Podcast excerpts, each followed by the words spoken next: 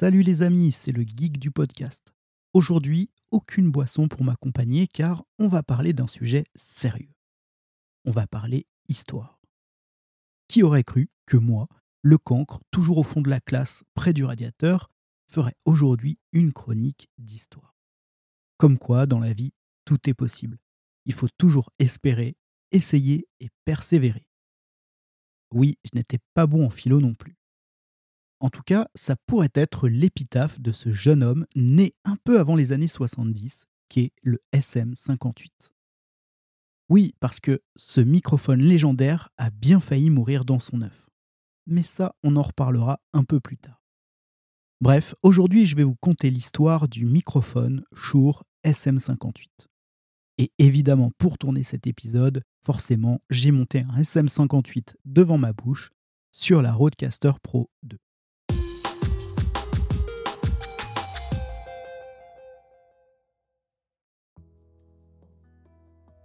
Vous l'aurez compris, je ne suis pas historien. Mais quand je me suis intéressé au son et à tout ce qui permet de le capter, j'ai développé une passion pour l'histoire du matériel. Sûrement mon côté sentimental et romantique. Bon, ok, fétichiste aussi. Bah oui, mais ça ne vous fait rien à vous d'avoir entre les mains une telle institution, un objet qui a parcouru l'histoire, ou même juste qui a son histoire? Je trouve ça dingue de se dire que ce micro à 100 balles a été utilisé par les plus grandes stars. Que telle ou telle console a enregistré les plus grands concerts, les plus grands podcasts, ou que cette pédale de guitare ou cet ampli a été utilisé sur tel ou tel album. Eh bien moi, ça m'émeut. Que voulez-vous? C'est peut-être la crise de la quarantaine que je suis en train de subir de plein fouet, ou bien peut-être juste aussi mon hypersensibilité. Bref, revenons-en à nos moutons, le SM58. Le design acoustique du SM58 remonte d'abord au célèbre modèle 55 Unidyne, le premier micro dynamique unidirectionnel qui a vu le jour grâce au réseau acoustique révolutionnaire Uniphase créé en 1937 par l'ingénieur Ben Bauer. Il faudra quand même attendre deux ans pour que ce Unidyne 1 modèle 55 soit commercialisé, soit en 1939. Le modèle 55, c'est ce micro mythique que l'on voit sur toutes les photos d'Elvis Presley. On sait par les historiens de la compagnie Shure que ce micro mythique a probablement été inspiré par le nez d'une voiture que M. Shure, le créateur de l'entreprise, donc, adorait. Une Oldsmobile Coupé 6 de 1937. Alors, ce fait ne sera jamais prouvé par les historiens, mais ce qu'on sait, c'est que Sidney Shure adorait les voitures et en particulier ce modèle.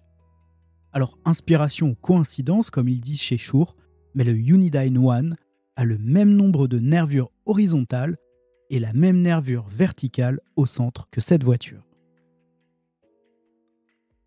En 1951, c'est la sortie de l'Unidyne 2 modèle 55S. S pour small, car ce nouveau micro fait 66% de la taille de l'original.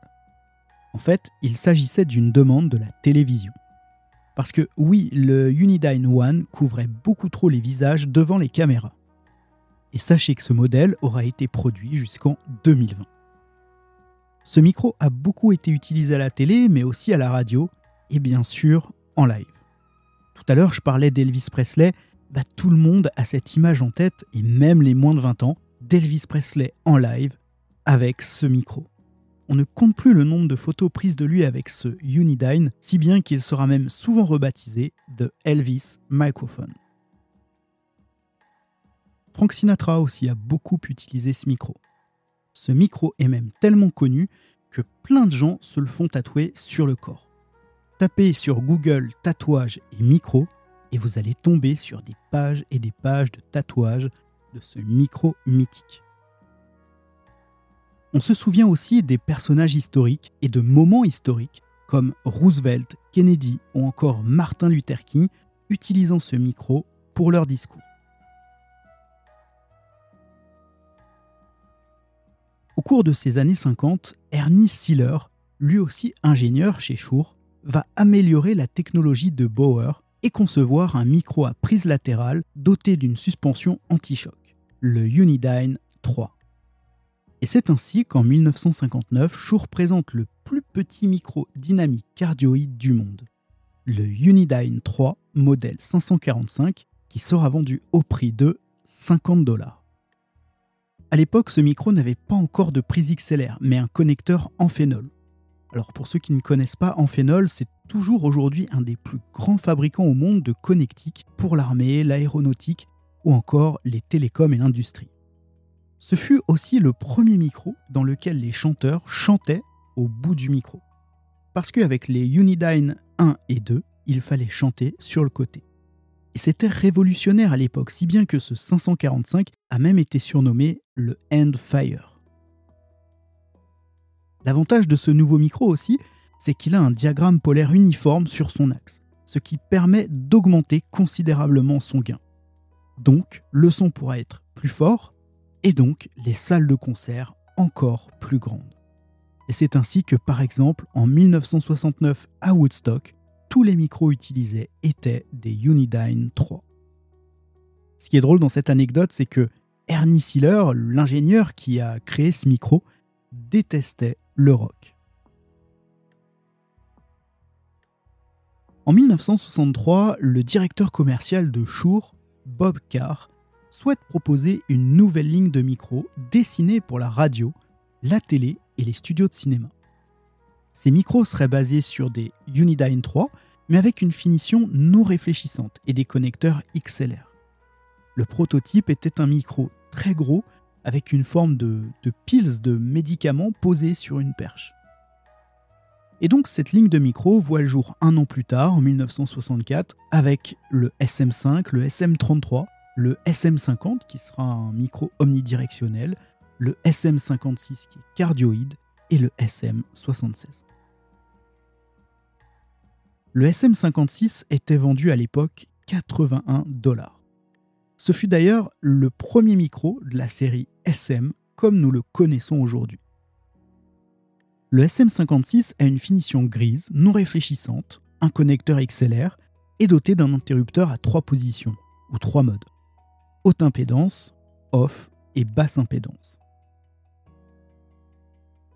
Ce micro fut tellement populaire que la légende dit qu'aux États-Unis, on collait carrément ces micros sur leurs pieds pour éviter qu'ils soient volés. Autre petite anecdote sur ce micro, les Beatles ont utilisé lors de leur concert à Chicago le 20 août 1965 au Comiskey Park Baseball Stadium. Shure avait prêté au groupe une douzaine de ce micro, dont chacun était équipé d'une petite bonnette qui tenait par un élastique. Leur idée, c'était qu'une fois la tournée terminée, les microphones seraient vendus aux enchères pour des œuvres caritatives. Le concert a lieu et puis quelques semaines après la fin de la tournée, la direction de Shure ne voyant pas revenir ses micros, l'entreprise prend contact avec le tour manager des Beatles qui confirme qu'il a bien renvoyé les micros. Une enquête est lancée en interne chez Shure et en fait il s'avérera que c'est l'équipe du service après-vente qui a réceptionné cette boîte avec ses micros. Sauf que la boîte n'avait aucun marquage. Donc l'équipe du SAV a pensé que c'était des micros euh, défaillants et ces micros ont été mis à la poubelle. À savoir que ce micro a aussi été adopté par la Maison Blanche à partir de 1966.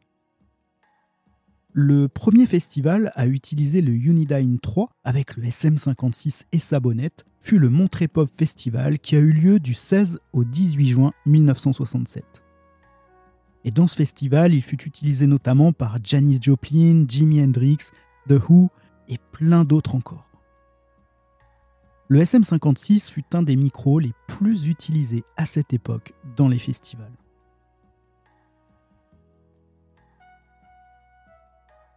En 1966, plus précisément en septembre, Shure sort le Unidyne 3 SM58 au prix de 81 dollars.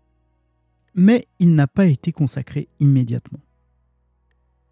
La première année, Shure n'a vendu que 145 unités de ce produit et les ventes sont restées très faibles pendant quelques années, ne dépassant jamais plus de 1000 unités par an jusqu'en 1971. Shure a d'ailleurs envisagé en 1970 de stopper sa production. Ces micros ont échappé de peu à l'ignorance et à la guillotine grâce au directeur des ventes de l'époque, Roger Ponto. Roger Ponto avait probablement une intuition. Avant d'arrêter la production du SM58, il eut une brillante idée en proposant à la direction de l'entreprise d'emmener ses micros sur les scènes de Las Vegas. Ou plutôt, de démarcher les ingénieurs du son des scènes de Las Vegas et de voir s'ils fonctionnaient bien en live. Et c'est ainsi que la production du SM58 a décollé, qu'il a obtenu ses lettres de noblesse et qu'il est aujourd'hui devenu une véritable institution. La différence entre le SM57 et le SM58, qu'on se le dise, c'est simplement la grille. Il semblerait cependant que cette grille modifierait la réponse en fréquence du micro. Le SM7B lui est arrivé un peu plus tard, en 1973. On fête d'ailleurs ses 50 ans cette année. Allez, passons maintenant à quelques anecdotes sur le SM58. Le SM58 était au début bicolore, ou plutôt biton, avec une partie gris foncé et un fond avec un gris un peu plus clair. Alors pourquoi SM C'est pour Studio Microphone. Tout simplement parce que Shure a d'abord voulu vendre cette gamme de micros aux studios de radio, de télé et de cinéma.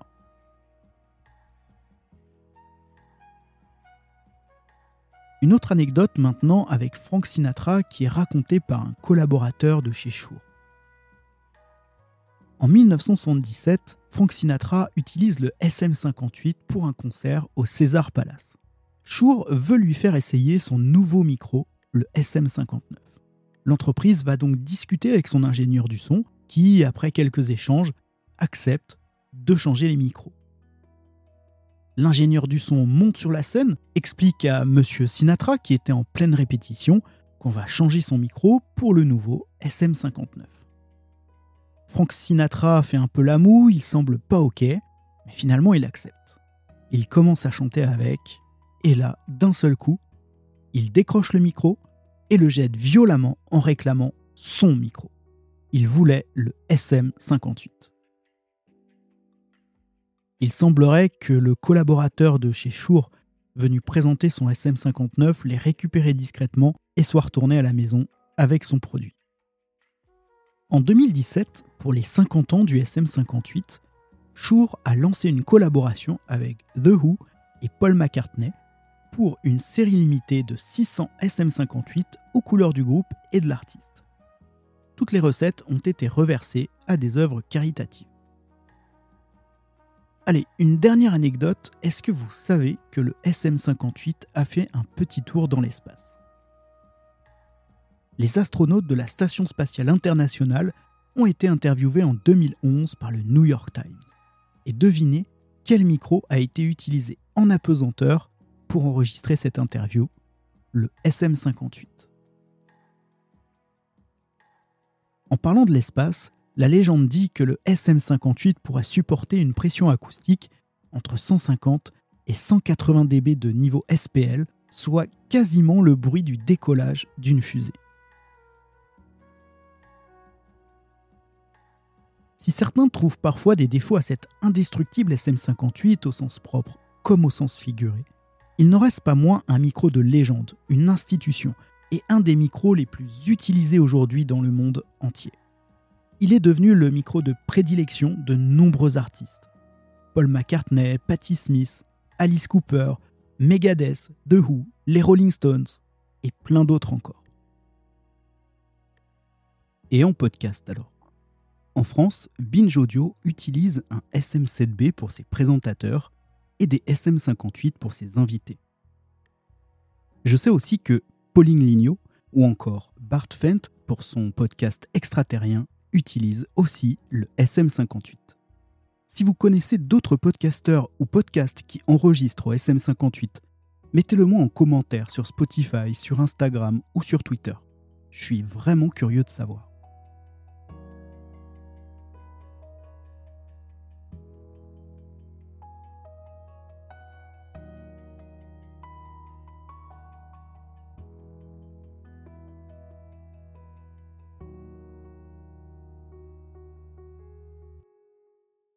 Voilà les amis, cet épisode est déjà terminé. Les sources que j'ai utilisées pour cette chronique viennent essentiellement des archives de Chour. Si vous avez aimé cet épisode, je compte sur vous pour mettre des étoiles et des cœurs sur votre appli d'écoute. Ça me fera super plaisir et c'est vraiment important pour moi. Je vous dis à très vite, prenez soin de vous et vive le podcast. Ciao les amis